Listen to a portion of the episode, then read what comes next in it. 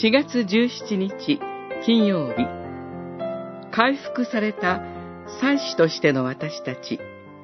エゼキエル書44章。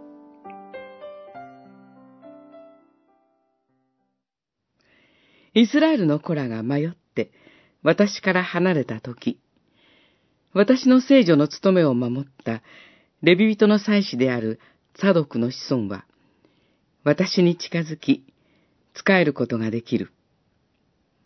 彼らは、私の聖女に入ることができる。44章、15節、16節。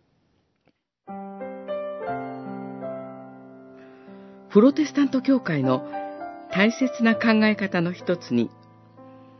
万人祭司があります。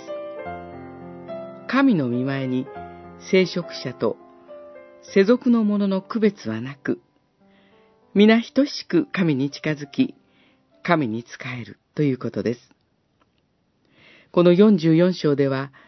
祭司とレビ人の違いが示されています。神の民、イスラエルが迷ったとき、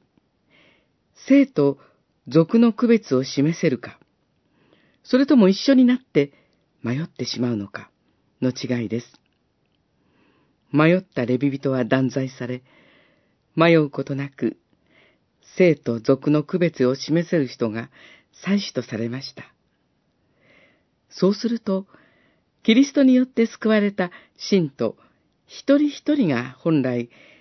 祭司として生と俗の区別ができるということでしょう。教会の世俗化は大きな問題ですが、まずは私たち一人一人が、何が神の聖なる言葉、見心であるか、何が自分の俗なる言葉や思いであるかを区別できることが大切です。あなた方自身も生きた石として用いられ、聖なる祭司となって、神に喜ばれる霊的な生贄をイエス・キリストを通して捧げなさい。ペトロの手紙1、2章5節聖なる祭司である私たちが真実に、霊的に生きることによって初めて、教会は霊的な家とされるのです。